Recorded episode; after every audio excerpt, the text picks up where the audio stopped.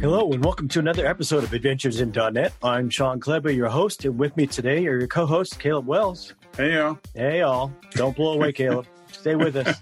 oh, I'm here. I'm good. Uh, no, I hope uh, the rest of the hurricanes throughout the season miss you as well. So, Thank you. Thank you. all right. We also got Wai Liu. Howdy, Shawn. Wai. Hey, Hello. good, good. So, and our guest today, special guest, Cecil Phillip. Hi. Welcome, Cecil. Hi, everyone. Thank you for having me on. Thanks Yeah, for joining us. Definitely. Yeah. Thanks for joining. To get things started, why don't you tell us a little bit about yourself, Cecil, and how you got into programming and what you do now? Sure, no problem. So, originally, I'm from the Caribbean. I was born and raised in an island called Antigua. And, you know, I lived there for about, I want to say, the first like 19 years of my life. But at that point, it was, you know, one day my dad, he brought a computer home. And, you know, this was a while ago, right? This is when Compaq Presarios and stuff like that were still like, you know, the type of computers people were buying. I had one And- of those. Yeah, I mean they were they were pretty. I think they were pretty popular at that point, right? A lot of folks were buying like Compaq, you know, branded com- computers. But anyway, he brings his computer home, and you know, back then when you bought a computer, it came with like books. you know, you like a computer and there's a stack of books, like manuals and all kinds of stuff. Like this is how you do the thing. And inside of one of those books was like a intro to computers, quote unquote. But it was really a book about like HTML and CSS and you know just random things you could do on the machine. And I remember one summer I was you know I was just bored I didn't have anything to do, so I started flipping through this book and I'm like oh okay, it says type this thing in Notepad and hit save and then double click it. And so you know I did a stupid little thing and then I put my name on the screen. Now today like that's not like the most exciting thing to to do in software development but for me i was just like yo this is the most amazing thing in the world so i'm going i'm calling my friends on the phone and i'm like hey yo you need to come to the house. I just i just put my name on this computer thing. It's on the screen. Like you need to see it. Like it's crazy right? But i think like that little moment for me was what it was right? Like that was the switch that kind of like sparked my curiosity and kind of pushed me to go forward. Because again you know, when we think about what was going on at that particular time, and also, you know, what was happening in the country that I was from, having computers in the house was not a common thing. Never mind, you know, we we never had computer classes or computers at all in high school, right? So this was this was just like a, a completely foreign machine. Like the only thing I knew you did on it was play solitaire because that's what my dad did all day. He played solitaire and he played Minesweeper, right? And I was like, okay, well, solitaire machine but then you know over time like i saw you know little stores and shops started to open up in the country and folks were like fixing computers and i was like oh well maybe maybe i could do that right like maybe i could fix computers for a living. I could have like cecil's computer shop and that could be a thing that i do. So when it was time for me to leave to go to college i was like hey well i want to do computer stuff. I want to do computer science. I'm going to learn how to fix machines and then i'm going to come home and i'm going to open a store or a shop or whatever the case is and i'm going to do that. But you know just like in everything in life right like perspective is such an important thing like when you make decisions. And i say that because you know my perspective of computers and the industry and like what's possible was solely based on the people that were around me playing solitaire right? And the people that came to the house to fix the computer when like the printer wasn't working or you know our dial-up was making not the right noise or whatever the case is right? But now i i go to college and you know i got my first laptop you know so the first machine that actually belonged to me. And i started you know writing programs and like assembly and java and c++ and you know i'm talking to these companies that come over to career fairs talking about oh well you could do this thing and that thing and you know i remember microsoft was there and corel was there and you know this is going to date me but like macromedia was there like all these different types Oh, of companies don't worry about being dated. Caleb and I have taken care of that well, well before you. We're, we're, we're all dated. right but these but these are the kind of people that were coming by and they're showing us all the things that were possible. And i'm like you know i had no idea. So you mean to tell me like i could leave you know where i'm from i could come here in the united states and i could work for these companies and i could do these things and i could build software? Like i don't have to like fix machines. I don't have to be someone's handyman and you know i could do more than that. I didn't know that. So again that's why i said like perspective is such an important thing right? And so you know, with me moving from one place to another, like my world kind of opened up a little bit more and I was able to see more and understand more. And so from that point, I was just like, well, let me let me see how far this thing can go. right. Let's just every time you set a goal, like you kind of make new ones after you meet that one, right? And so, you know, so it's so far it's worked out pretty well. You know, today I'm employed at Microsoft as a developer advocate. And I think a part of my job that I really enjoy the most is being able to turn on those light bulbs for other people. Right? Being able to give them that perspective and share that type of information that I might not have had, you know, again, just based on my surroundings and the environment and, you know, the things that were available around me. Cool. That's real awesome. quick, oh, real quick, Cecil, I want to let you know that your voice level changes quite a bit depending on if you're oh. speaking at the mic or not. So I'm going to try and not move. okay. There we go. All right. So, do you think you're still interested in opening up a shop, or are you good now at Microsoft? You know, I definitely don't think I'm going to try and fix computers for a living. For sure.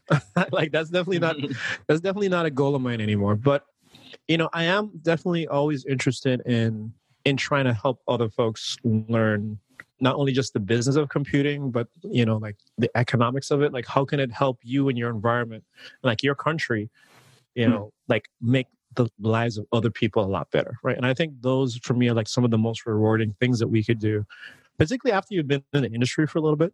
You know, so I'm I'm I'm in the industry about ten years now.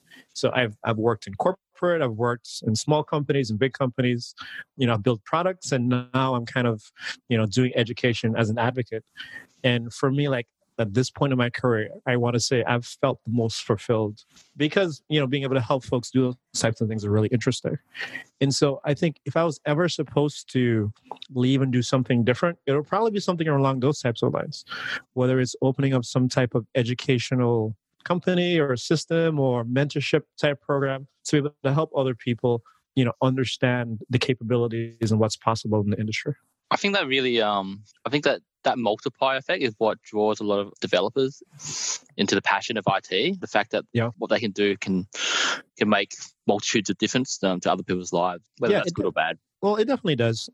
I think what's important too is it's important for for new folks to always feel like there's someone there that they could talk to from a very fundamental level, right? Mm. Regardless of whether you're talking about high school folks or you know older folks that are transitioning over to different careers, it's it's always important for for me and for them and for all of us to be able to say, "Hey, I I have a problem and I could reach out to this person or these people to kind of help me with it.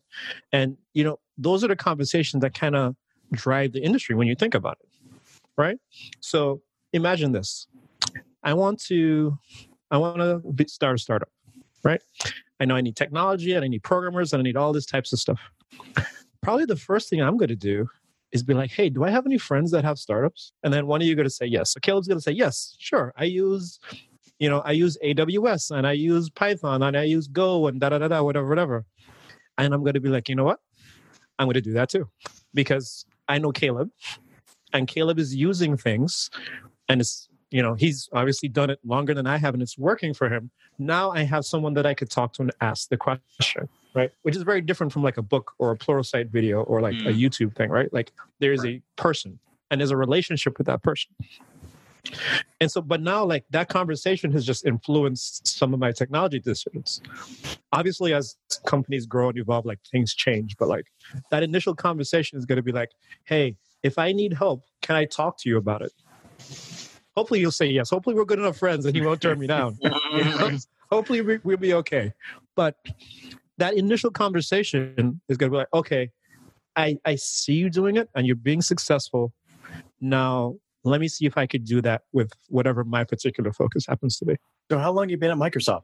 Uh, it's about about three years now, actually. Uh, July 2020 made three years.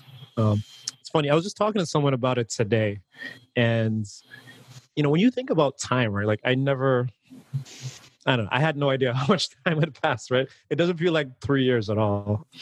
Mainly too because it feels like we just have so much more work we got to get done, and so many more interesting things that we could work on. But yeah, it's been three three really interesting years. Um, like I've been on the developer advocacy team this entire time. Um, and if you're if folks aren't familiar with our t- what our team does, we focus on essentially developer experiences, right? We try to make sure that whether you're a startup or a student or an enterprise, you know, whether you're doing open source stuff, whether you're using .NET or Python or Java or whatever the case is, you know, whatever whatever platform, whatever programming language, we want to make sure that you have a really good experience using our tools and services. And so a part of that has to do with us, you know, getting that feedback and bringing that back into the product team, and then also bringing, you know, taking some of those new features and those changes that we we our team created, and then bringing them back out into the ecosystem to be like, well, you know, you said you wanted us to do this thing, and we've done it. You know, let us know what you think about it. Let us know if this solves your problem. I think it must be so exciting to be in the developer advocacy team in Microsoft right now, compared to, I mean, just compared to what seeing what Microsoft has done in the last couple of years, you know, that shift towards Azure and open source tools, and you know, they've become a much more developer friendly company these days. Yeah, I want to say well, I wasn't at Microsoft prior to prior to Satya, but you know, I could say from from what I've seen from the outside and what I've seen now that I'm on the inside, it's it's really great to be surrounded by such a diverse group of folks with different perspectives on technology. And, so when I say that, what do I mean? Like our particular team, just as an example, you know we have folks that are heavily rooted in the java community and the go community and the javascript community and also obviously the. net community. But a lot of these folks wouldn't wouldn't be categorized as quote unquote microsoft folks right? They'd be like oh microsoft i don't want to work there. They're not doing anything interesting or anything that i necessarily care about. And i also don't feel like microsoft cares about my community but you can see today like the state of the world is a lot different right? Mm. at least when it comes to microsoft and and how they choose to interact with developers and how we choose to support developers. And so now being in a team with all of these different folks the conversations are so interesting right? Because now you know there's so many different ways to solve a problem right? And sometimes too like the way you solve the problem is based on the context right well, hey, am I using this framework or that framework? Or like what type of support is for this protocol over here or there? Or maybe can we put two things together and make something new and different, right? And so that's one of the things I'm really grateful for is to be able to collaborate with all these different folks in the team. Again, folks that I probably never would have worked with or, you know, gone to the same conferences as or met online. And then really just be able to share those types of experiences with everyone.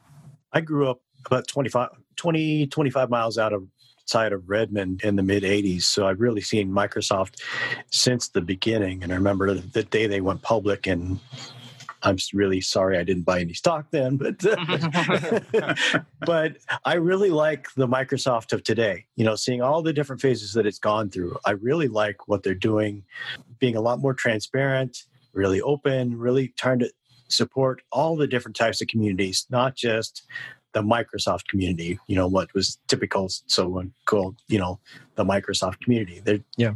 You know, now they're supporting Linux, Mac, everything. They all the cloud, everything. So they really want to make everybody as happy as they can.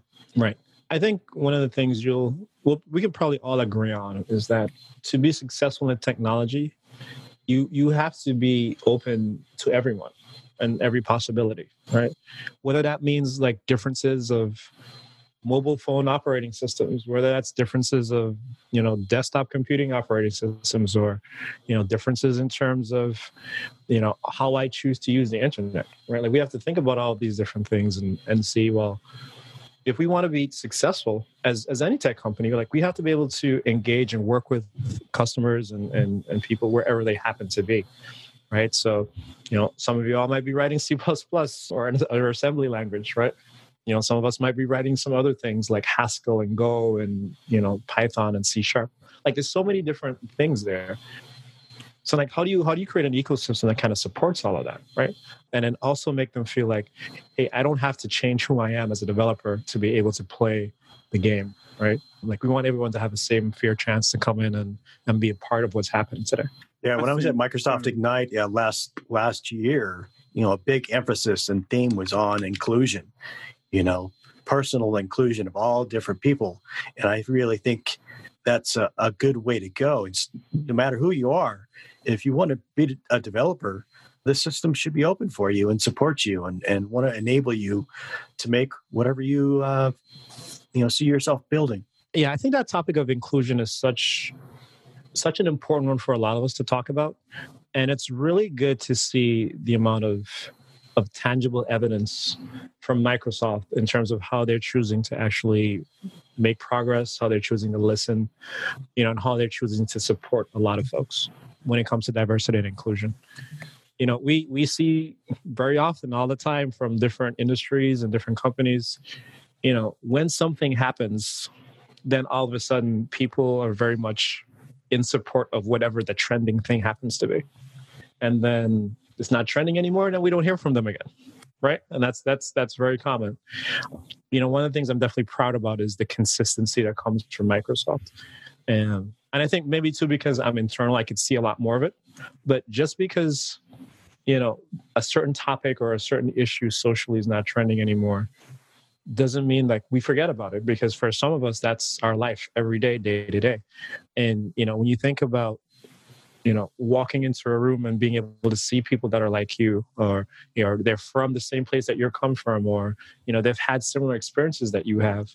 And being able to see like even a mixing pot of that type of team or that type of company like it it does something for you from a morale perspective right and from a trust perspective. And now when we think about building teams right from a, a, perspective of longevity right? Like that's how that's how your employees are going to stay with you because you have to build that trust and that faith to make them feel like hey you're you belong here and i want you to be comfortable here and i want you to succeed here. You know this really does kind of lead into our topic today Dapr because right it's it is inclusive of multiple programming languages and frameworks and stacks. And I've watched I watched your video and a couple of things we'll add to the show notes, but really interesting framework. Can you tell us a little, little more about that and how you got involved with it? Sure. I'm really excited about the Dapr project. So, for folks that are listening and might not know, so Dapr, D A P R, stands for Distributed Application Runtime. And what it is, or what are the main goals of Dapr, is to make it easier to build microservice like, you know, cloud native, you know, distributed systems applications. Right. And so, so what does that mean? Like, how do I do that? when you look across the gambit of you know what we consider to be like the microservice ecosystem. Like there's a lot of stuff in there right? Like you'll hear folks mention kubernetes and istio and helm and prometheus and stuff right? Like you just keep hearing different names thrown out at you. And you know when your boss comes to you and say hey we want to start looking at this microservice pattern or architecture now you're going to be like oh my gosh like where am I supposed to get started? Like there's so many different names, so many different technologies that I have to kind of piece together to kind of play in that world, right? And it's intimidating, right? It's stressful and it's a little intimidating because you don't know where to start. Like what's the first puzzle piece and like where do I get the rest of them? And one of the things Dapr does is it tries to make that easier for you by creating like an abstraction around some of the more common patterns around building microservices or about building distributed applications. So when you think about a distributed app, like what are some of the main problems that you might have? Right? Like I have one or many services, and then I have one or many instances of those services. How do I know where they like what's the location right? How do i how do i share configuration across uh, all these services? How do i share security settings and those types of things across all these services? How do i wire up things like messaging and do distributed distributed tracing and like there's a lot there right? And that's when we start to reach for like these different puzzle pieces to try and piece them together. But what Dapr does is well they're like okay well we'll we'll work out the the integration part of a lot of those those building blocks. And then all you have to do is figure out well what are the pieces that you want to use? And then you know once your app is connected to Dapr Dapr kind of just make that happen. So so that's a very high level example. If we talk about some of the very specific ones Dapr offers things like you know publish subscribe because when you think about building distributed apps and messaging messaging is a huge that. So it offers a publish subscribe building block and component. It offers distributed tracing and it supports the open telemetry standard, which is pretty cool. You know, it also supports service discovery and service invocation. So again, using service discovery, I don't have to know where my service is. Dapr knows where it is. All I have to say is, hey, do you have a service that can do this thing? Here's the payload. Could you let me know when it's done? Right? and then Dapr will be responsible for finding the service, invoking the service, and returning those results to you, which which is great. You know, things like caching or you know distributed state stores you know things like actors like all these different types of components where usually it has to go out and okay well i need to pull in redis but not only do i have to pull in redis i got to find the redis sdk okay now i need to find rabbitmq because i want to do messaging but i got to set up rabbit and i got to pull in sdk into my particular application so maybe i'm doing python or. Net like what does their sdk look like and how do i wire that up? I don't really want to do all of that right? And then what happens if something you know something happens and i need to change the component? Like what if i need to change the provider i'm using for caching right? What if i need to change the provider i'm using for service discovery? Now that that's a non-trivial change to make right? Because now i have to go and uninstall all these packages and sdks from my respective applications i gotta you know I gotta redo the whatever the new thing is, and then I have to push that update across all of my services, across my cluster, wherever it is that they happen to be. With Dapr now, it becomes so much easier now because it's it's more so of hey, I'm going to change a configuration, right? My configuration might point to my point to Cosmos DB and application insights, or it might point to something like a Zipkin or you know some other component in the ecosystem but from the perspective of my application, I don't really, I don't really know about that. I just know that hey, Dapr, can you store state? Yes. Here you go. Some state. Could you store that for me? Hey, Dapr, could could you tell me if you have a service that does this? Yes. Here you go. Here's my payload. Dapr, can you do pub sub? Yes. Here you go. Here's like a message. Could you publish this on the queue or through the message bus and figure that out? So when you think about now from a deployments and updating perspective, it makes your life a little bit easier, right? Because now there's less change to your code that you have to manage, right? And then also too, like it allows you to play in that ecosystem where I could kind of, you know, pull in and pull out, you know, swap in and swap out different components without changing my application. And so now I can experiment with that world and see how things work and see what's the best fit for me. And then you know, regardless of whether it's today or two years from now, I could very easily change out those components to suit my need at the time. So, would you say that it's similar? Would would it be similar to something like? Is it, is it a framework that essentially allows you to decouple your each component inside a distributed application so that it's it works independently, and then you can handle all the integration for you? Yeah. So Dapr so if you're familiar with the sidecar pattern, Dapr essentially implements itself as a sidecar. Yeah, well, so, so we we might be familiar with the sidecar, but some of our audience may not be. So why don't you explain a little bit about what that is? Sure, sure. So with with the sidecar pattern, what happens is you whenever you deploy your application, you'll probably have like another host process or another thing that's running right next to it. And instead of communicating with other things on the network directly, you can instead just communicate with the sidecar. And so whatever's inside of that that process or that code or or that service that's running, it will be able to talk to some of the other ones that are on the network. They might be on, you know, on the same network, on different machines. They might be across the cloud, on different hosts, on different places. But essentially, you know, your sidecar is going to be responsible for like those pieces of functionality that you might want to make use of. So now from your app's perspective, like you're always on local host. You're always communicating on local hosts. You're always doing stuff that's right here. But instead of again like pulling in different services and components and different packages and whatever, I just have to figure out, hey, is Dapr running like right next to me? Like literally right next to you on the same box. Like is Dapr here? Yes, it's here. And then once I connect to it, now I have access to whatever else is on that cluster of connected nodes or Dapr, right? So again, like the great thing about that sidecar pattern, again, is because, hey, I don't need to know about too much about like the network topology. I don't have to worry too much about firewalls and you know passwords and those types of things from my application's perspective Instead, I can just talk to like the service that's running on the machine right next to me, and I could talk to that instead. And then that will be able to do some of that mediation of all these other services and building blocks and stuff. How does Dapr integrate these services? Is it container based? And what do you need to do to get Dapr up and running on your machine? Is it a NuGet package or or what are the steps? Sure. That's a really great question. And it's one of the things that I like I'm really passionate about. From a perspective of Dapr should be able to run wherever your application is.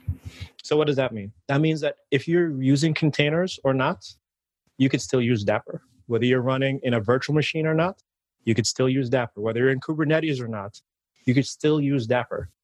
All it is today is just an executable. So if you're running on Linux or or OS X, you could install it via Homebrew or package manager of your native OS, whatever wherever it happens to be. You could pull it down directly from GitHub. Um, all the releases are on GitHub, and you know Dapr is also open source, so you could always check that out as well. But it's it's just a very lightweight executable. So you you know you download Dapr, you you know you Dapr run, and you pass it a set of configuration files, or you point it at a folder, and maybe that folder has like a collection of configuration files for different components that you want to use, and then and then that's it. Then you just start talking to it locally, like on that same machine. So, in terms of how you configure it or set, it up, now it supports, like I mentioned, some of these different building blocks. And those building blocks are essentially like the actual implementations of those patterns that I talked about. So, again, if we want to talk about PubSub, my PubSub might be backed by Azure Service Bus, it might be backed by RabbitMQ, it might be backed by Redis, right? From the perspective of my application, again, I don't care, I just talk to Dapr. But from the Dapr perspective, like when I run it, I need to pass it a selection of configuration files. And usually Dapr is configured using YAML. I know different people have different opinions about YAML, but you know, that's just the state of the world. We have to use YAML. So you pass it a set of YAML configuration files, and you essentially say, Dapr, I have a a state thing or a pub sub thing or a metrics thing, and here is the here are the credentials for it. Here is the host where it lives and go go ahead go for it right? And just it'll just it'll just set it up for you. But even from that perspective you don't have to write any source code per se. Like you have to do some configuration of course. There's yaml files to write and whatnot but there's no code for you to write in terms of integrating those pieces together. The, the components are written in a way that they know how to set themselves up in those respective services. So again i'm going to use rabbitmq again as another example so if you're familiar with RabbitMQ, which is a, a service broker or a messaging service, you know, right in RabbitMQ, you have the concept of queues, you have exchanges, you have connections. Once I set that stuff up inside of Dapr, it'll go ahead and create those things for me inside of RabbitMQ. And my app can make use of them through Dapr, but like I don't ever have to manage those, right? I don't have to make sure that, you know, the exchange is connected to the right queue. I don't have to make sure that it's using the right you know, whether I'm using fan out or, you know, you know, a direct exchange or anything like that. Like Dapr will just do that for me. And, you know, we just as it spins up, when the application spins back down, it'll clean up all of those, you know, all those artifacts that it created. So that it still keeps your system fairly clean. And again, it does this for everything else it supports, right? I believe there's also support for GCP PubSub, the Google, the Google one. It supports SQS from Amazon. It supports, like an Azure Service Bus, ActiveMQ, RabbitMQ. Like it supports a lot of these different things, which is great because I know one of the big questions folks always ask me is, hey, if I'm using a thing in the cloud, but I want to test locally, like how can I do that? I was like, wow, that's hard, right? Like, because not everything in the cloud has like a local version of it. Mm-hmm. And so one of the use cases that I like to use is, okay, well, let's say you want to I keep talking about queues because that's the one that we use the most. But let's say you wanted to do a a distributed metrics thing, right? Like, so you wanted to use something like Azure Application Insights to keep my logs and metrics and all these types of things. But what if I'm not connected to the cloud? What if I wanted to use something else like Grafana or Elasticsearch or something else to capture my logs and and do some of that? Well, instead of me changing my code, I could just point Dapr to something else that runs locally and then I could run it and test it on my machine or you know a VM or whatever the case is to make sure that that scenario works. And now, whenever I deploy, the only thing I really need to think deeply about is how do I change the Dapr configuration to point to something else. But again, that's not a source code change in my application. That's that's me messing around with YAML and trying to not make mistakes to try and make sure that it works the right way. All of this sounds uh, almost too good to be true. Yeah, I mean, I, I thought it was. yeah, I thought it was right. too. I was like, because this could this really work? But you know, I'm I'm a curious person, and so I, Right. I spent some time kind of digging through their source code repository. And I mean, all, again, all these components that I'm talking about are free and available, at least from the Dapr perspective. And you could just go on GitHub and look at it, and you could see exactly like how a component is implemented. You could see just exactly how the configuration works, and you know, there's documentation, there's samples, and so it. I mean, it, it I mean, the proof is in the pudding, right? Like, I just recommend everyone go ahead and try it out. Right. You know, and I know they're adding new things to it all the time. So, you know, you might go check it out tomorrow and see that there's some new building blocks and new components that are in there. So when somebody gets started with Dapr, what's kind of a first thing that they should build, to, you know, just as a proof of concept and to get to get familiar with how to, you know, use Dapr? Sure. So usually when you're you're building a distributed app, right, and you want to use Dapr, I would I would look and see which one of the components makes sense for your use case, right? So let's say you had a a store, right? You had a online e-commerce store, which is you know usually a pretty common use case for distributed applications. Now, I might have a like a checkout queue. I might have a pub sub queue that does like order processing or something like that and you might decide okay well that's the part of my application that i want to start with right? And i know Dapr supports pubsub. Or you know maybe again you wanted to do distributed logging and tracing and your app is already split out into multiple components but you don't really have a good way of doing that right? So again like i'd say whatever whichever one of the components makes the most sense for you like i'd reach for that first and like let's do like some little first like some little proof of concepts to see if that works and if that makes sense I know when I first started, one of the components that I reached for first was service discovery, because for me that was that was important for a demo that I was working on. And in the past, I've used things like HashiCorp Consul for my service discovery, and you know I'm a big fan of the HashiCorp family of tools. And but I was like, I just want to do something simple. Like I just want to, you know, I just want to spin up a thing and be able to call another service that lives in another place without having hard coded URLs all over my code or something like that. And so when I, I reached out for it and like you know like i said before like all i have to do is like just do Dapr run and say hey Dapr i have an app running on localhost port 80 or localhost port 8000 right? And Dapr actually listens to the port and he's like okay a service is running now on this port. Anyone that asks for a product service or a checkout service right like once you ask me for it i'll route you to this machine to that particular application. It'll just do it for you, which is I think is pretty amazing. All right, uh, your example of, of a store and you know handing things off to a store kind of reminds me of our our last show where we actually talked about Orleans. You know, do you know what how Orleans compares to Dapr and which would be better for what? Sure. So Orleans. So for folks that may or may not have listened to that, that last episode, and, and I always recommend you do that. Orleans is a .NET's project, right? So that means that it is a .NET's DLL or a .NET NuGet package that you install in your .NET applications. And so with that, you know, there's good and bad that comes with that, right? The good part of it is obviously it's .NET, and if you're a .NET developer, that plugs into like your whole ecosystem of tools and things that you're already familiar with. Dapr now is just a process. It's a, it's an executable that you run, and you can run it on any operating system. You can run it on any cloud, but it's not language specific, right? It's not language specific, and one, it's not inside of your application, right? So the difference with that is now Dapr runs as a second part to your app. So that means that if you have a checkout service, you're going to have a checkout Dapr thing running next to it as a sidecar, right? If you have a inventory service, you're going to have a, che- a inventory Dapr thing like running right next to you as a sidecar. But it's not in your code. It's not a package, which means that now in terms of how you interact with it is very different. Orleans, like I said before, Orleans specifically is an actor framework. It is a NuGet pack .NET specific thing that's in your app. So in the case that you're, you know, I know a lot of big companies use more than one programming language. As much as we would love everyone to just use .NET, that's not the case. But you know, most companies that I talk to use .NET and something, right? Like it's .NET and Python or .NET and Java, right? So now, the thing with if you're using Orleans, you can only really use Orleans for your .NET things, right? if you wanted to com- to include those in like your Python projects and your Java projects and whatever other things you had inside of your environment, you you wouldn't be able to do that, right? Because it's not it's, that's not what it's made for, right? Dapr, on the other hand, again, since it's just a process, and you know you communicate with it just via HTTP.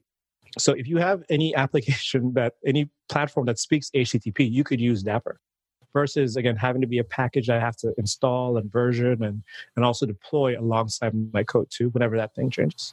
How does how does Dapr handle your uh, app security? Because you mentioned right in in the case of your separate app, you're not having to do magic strings or worry about about that information inside your actual application. How does it manage that? Sure. So there's, there's a few different components when it comes to security with Dapr.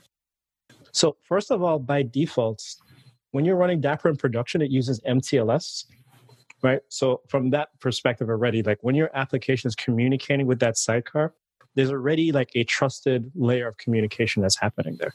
And just in the same way too, as Dapr, the your sidecar talking to other sidecars that might be connected to other instances or services or other different types of services. All that is happening over MTLS.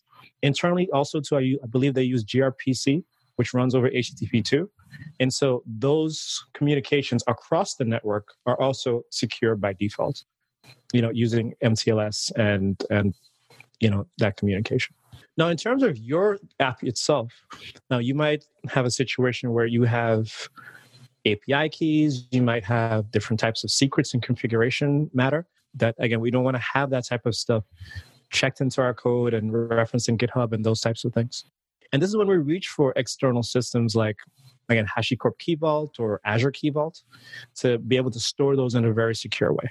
But again, very similar to like some of those other scenarios I mentioned, you know, what if you know what if i just want to be able to use these things in a very loose way i don't want to bring in packages and you know dependencies on these very specific implementations of secrets management what if i just want to say hey do you have like the password for this thing hey, do you have like the token for this API? Whatever the case is. I just want to ask for stuff and I have you give it to me.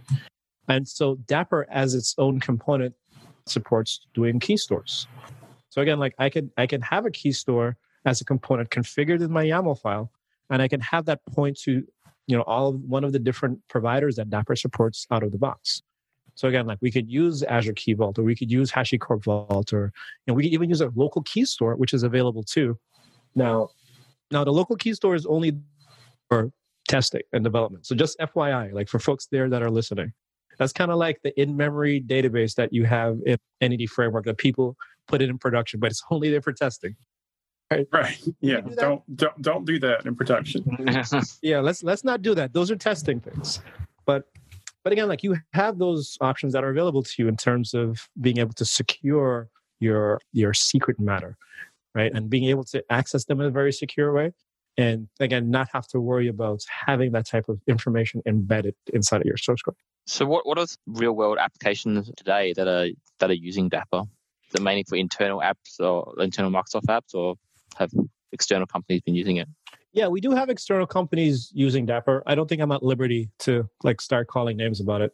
But yeah, oh. we hmm. do have internal and external folks that are using Dapr and not just in a in a lightweight in a very heavy production grade type way and i mean that's that's always one of the huge benefits of of running things in an open source way and and being able to work with great partners is now that we're able to get actual real time and real world feedback about like you know is this thing really battle tested? Can i really run this again in a kubernetes situation or in a just a raw virtual machine situation or you know does it really support all the scenarios that we're talking about? And so you know being able to have customers internally and externally that help us do that is is huge. And hopefully after listening to this podcast one of y'all right. One of you folks that are listening will try it out too and send us some feedback go and create issues inside of the github repo and let us know what exactly you think about it um, yeah we're adding all Dapr... sorts of links to the show notes for anybody that wants to get to some of the information about Dapr or mtls or anything like that so definitely take a check out the show notes. Yeah. Does does Dapr work with the majority of Azure functionality or offerings? Like you mentioned Kubernetes, but what about Azure Functions? Something along those lines. Yeah, yeah, that's a great question. Recently, there there's a project that spun up. When I say recently, I want to say maybe like a little bit over a month ago or so. There is a new extension to Dapr that supports Azure Functions as well. So if you want to use the Azure Functions programming model, and for folks that don't know, you know, Azure Functions also runs everywhere. You can run it in the cloud, and you can also run Azure Functions locally or in containers if you wanted to. It does support doing connecting to Azure Functions to invoke, you know, HTTP methods and, and other types of triggers and things of that nature with Azure Functions. So, so that's one integration, like one native integration with a very specific service. And as of more recently, there's actually support for doing workflows with Azure Logic Apps. So you can actually run Azure Logic Apps. This might be another thing that folks don't know. You can run Azure Logic Apps outside of the cloud. And so now there's a, a project underway to be able to run Logic Apps within a Dapr service, like embedded within a Dapr service.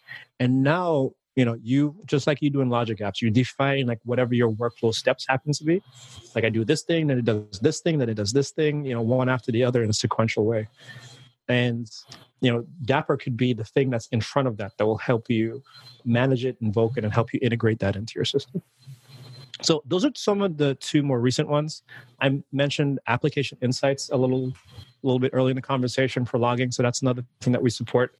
You know, Azure Service Bus support is there, SQL Server support is there, and, and Mongo, not Mongo, Cosmos DB. I'm going to get in trouble because I said Mongo.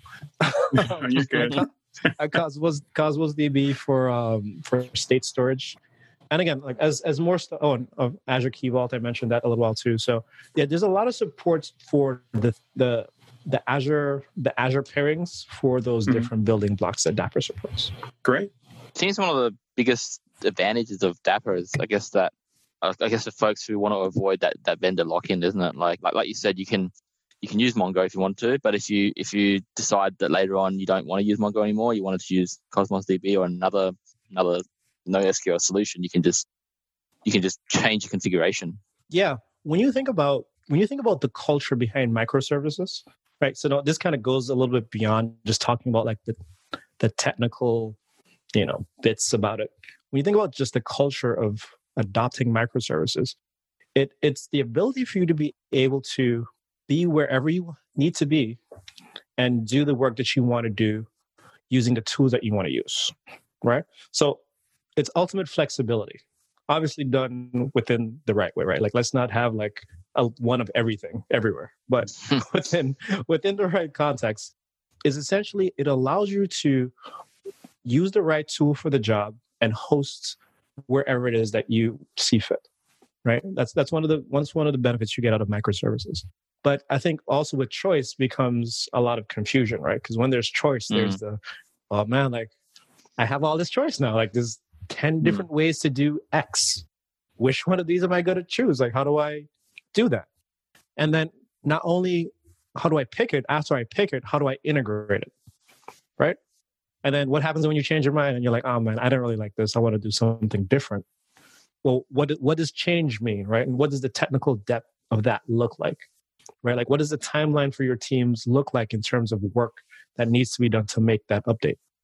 And and again, with Dapr, and at least with the building blocks it supports, it makes that life a lot easier, and it makes it easier for everyone.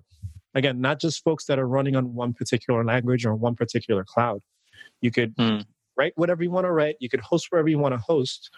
Again, you could you could fully be in that culture of distributed applications, distributed teams, and distributed services using the right tool for the job. And then Dapr just makes it easier for you because you think a lot less about the details of implementing and more so how do I use like that service. All right. Crickets, crickets, crickets. mm-hmm. But yeah, but so I love Dapr, man. I mean, it's it's been a great project to to play around with. One of the things that I'm excited about going forward is you know, when I first started using Dapr, it was purely via HTTP. I was just like, okay, that's great. I don't have to learn another thing. I don't have to mm-hmm. install mm-hmm. like a Dapr SDK or whatever the case is. It's HTTP, gRPC, and I could go. So when you think about it, any language that speaks HTTP, which is technically all of them, I don't know about assembly language, but but technically all of them, mm-hmm. I could I could be able to play in this world. But but even though you have that support, you know that's that's still more code that you have to write. And so one of the things that i'm interested in seeing and i know the team is working on is more native integrations to a lot of other developer platforms and tools. So you know you could definitely look forward in sometime in the future to seeing like a. Net core slash asp.net core integration package that makes the the the the integration into Dapr a little bit easier.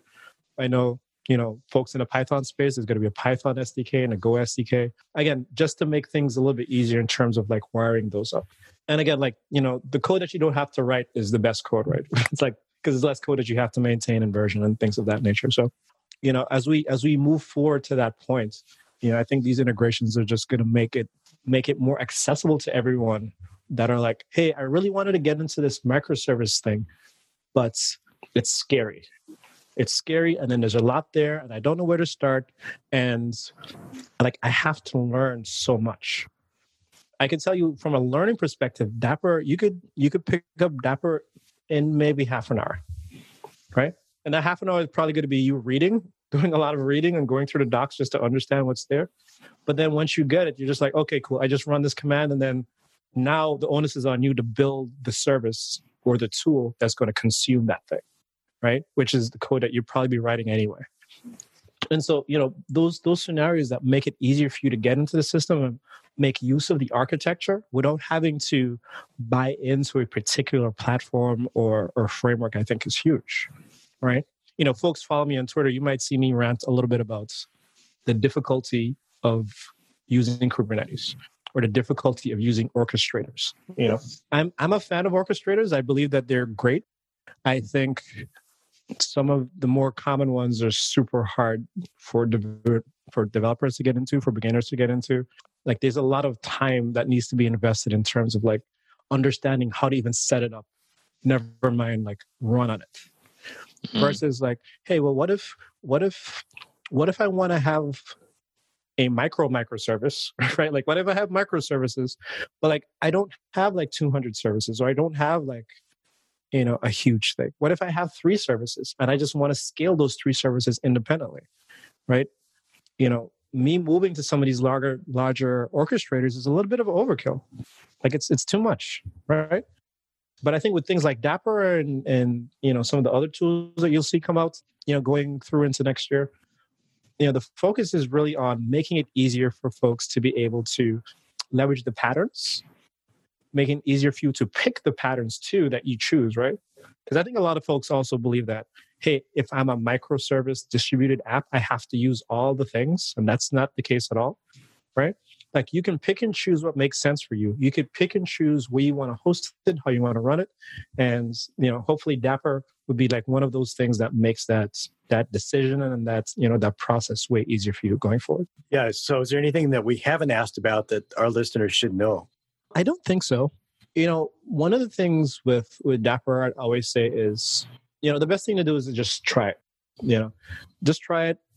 Again, it's open source. You know, the the team does a great job in terms of like listening to feedback and also making sure that they're available to have those types of conversations. You know, they're you know they're on Twitter. They have a website. There's a Gitter channel. So Gitter, if folks aren't familiar, is kind of like a chat room that's associated with a repo, which I think is pretty cool. So, you know, there's a lot of folks that are in the Gitter chat room just talking about Dapr all the time. And, you know, sometimes that's folks from the team, sometimes that's folks from different parts of the world. And everyone has different issues and problems. Everyone's using different languages. And seeing everyone be there to support each other and answer questions, that's it's it's the best like it's the best like troubleshooting environment um, from my perspective you know usually what i'll do is like i'll go into the gitter channel before i go on like you know search through the issues and things of that nature because the responses are really quick and then you know it's it's you know it's more interactive from that way. The team also does a i think it's a bi-weekly call which is which is great. Um, so the call is live it's it's through zoom but they also do it live and they host them on youtube. So and they talk about all the new cool features and things that they're working on as they work up to Dapr 1.0 right? So as of, as of today, as of the time of this recording, I think Dapr is 0.10. So it's not 1.0 yet. So as you can imagine, there's still, you know, breaking changes are still happening. You know, new features are still happening. You know, again, those different SDKs and integrations, new ones are being made all the time. But you know, if you want to be part of the conversation now, if you want to influence the open source project today, you know, if you want to be able to say, hey, well, hey, well, I told them to add this feature and they added it, and now like it is forever ingrained in like, you know, the DNA of Dapr. Right. Like now would be the time for you to jump in and help out. And you know, sometimes that could be just helping out with docs and samples, or sometimes it's, you know, suggesting new features or implementing new features. Sometimes it's testing out existing features to be like, hey, well, it works in this scenario, but it doesn't in this one. Would you consider, you know, doing something additional, right? Like being able to have those conversations are really important, particularly since the project is so young.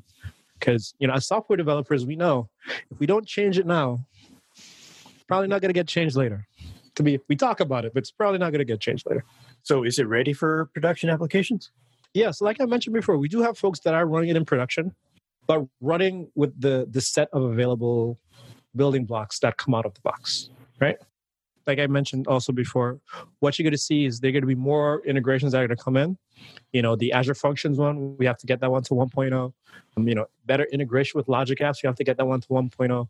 And then there's tons of other providers, right? So providers being the implementations that plug into those building blocks is more um, more of those that we want to get in the box. So again, like if folks want to see something like, you know, Azure Storage or Azure Redis Queue or you know, name your service, whatever it is, and there's not an existing provider for it, there's not existing implementation that plugs into Dapr, now would be a great time to to add those things and have those conversations about what would support for this thing look like.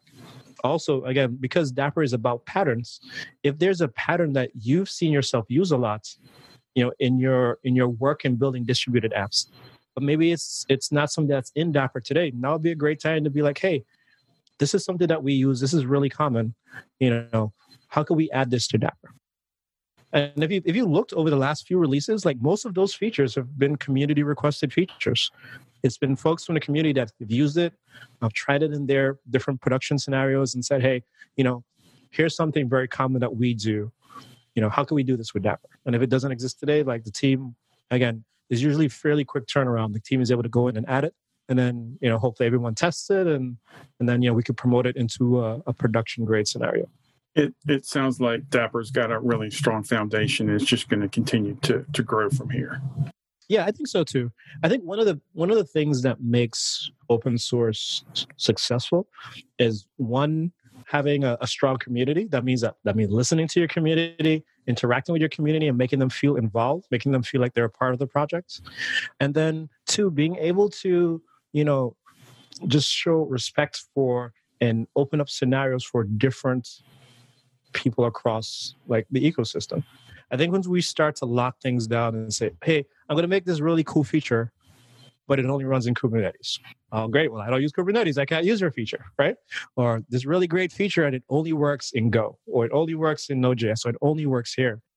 I mean, like I appreciate innovation across you know these different ecosystems, but when you can have something that truly runs in a in a very diverse in a very open way, then that that opens it up for everyone. And so by default, your community would be so much larger because everyone can get a chance to play and have an opinion and share an experience versus being like, oh, okay, well, I don't use that thing that only runs on the MacBook on like 12 o'clock in the afternoon. Like I don't, I don't have that thing.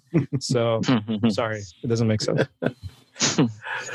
All right. Well, I think I'm going to push us into picks. Thanks for that great discussion on Dapr. Yeah, sure. You're welcome. Yeah. yeah, it's good. Interesting. Yeah. So Wai uh, let why don't you uh, start it off and let us know what your pick is this week?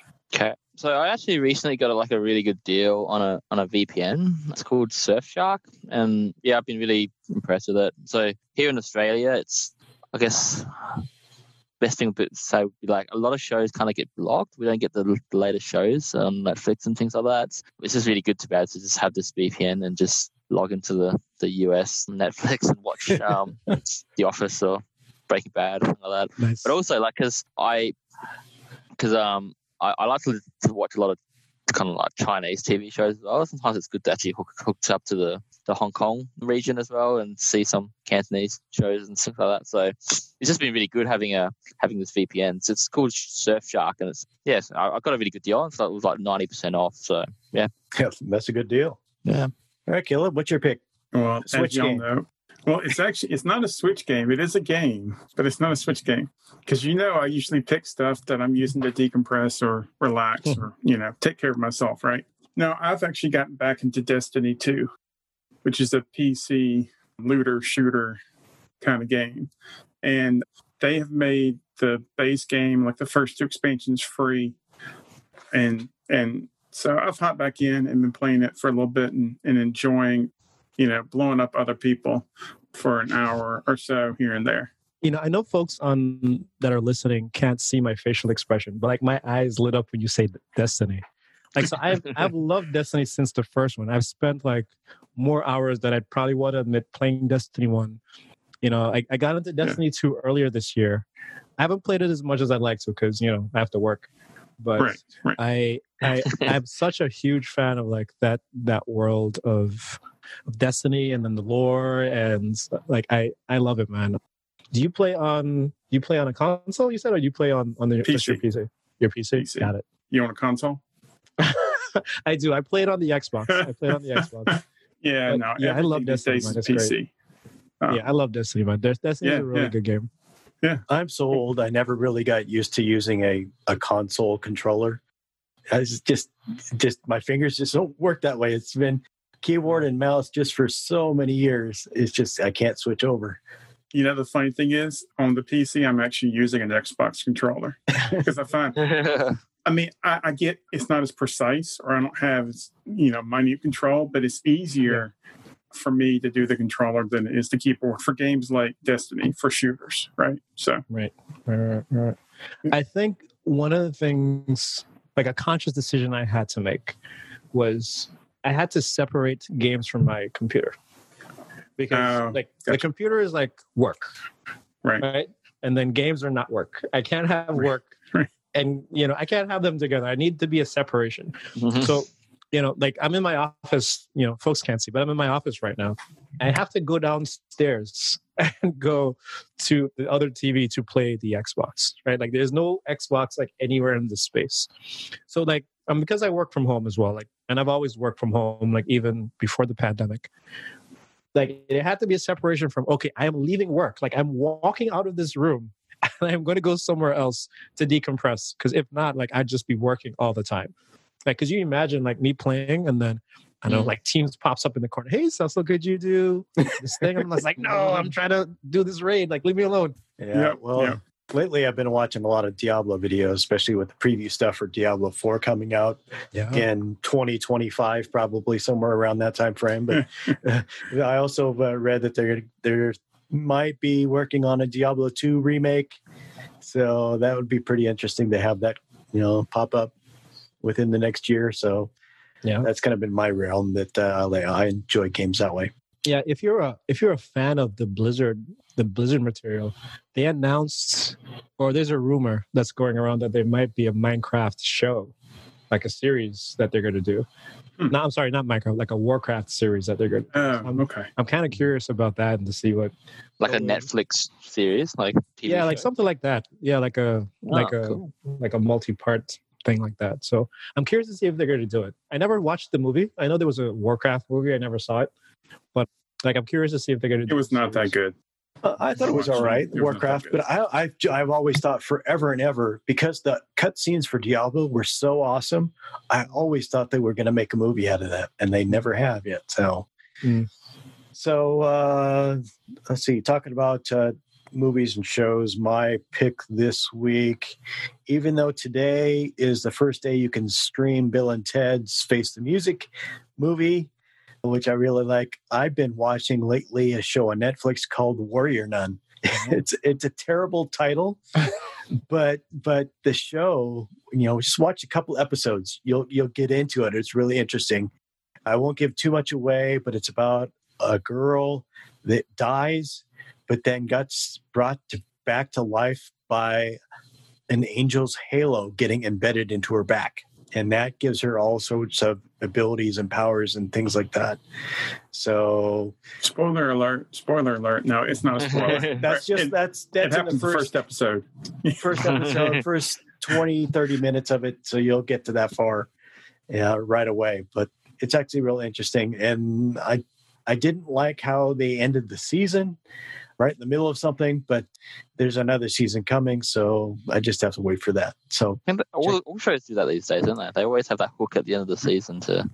And then Trying and then they you say they say they're coming back, and then six months Yeah. later they're like, uh, "We Yeah. decided not to renew this show."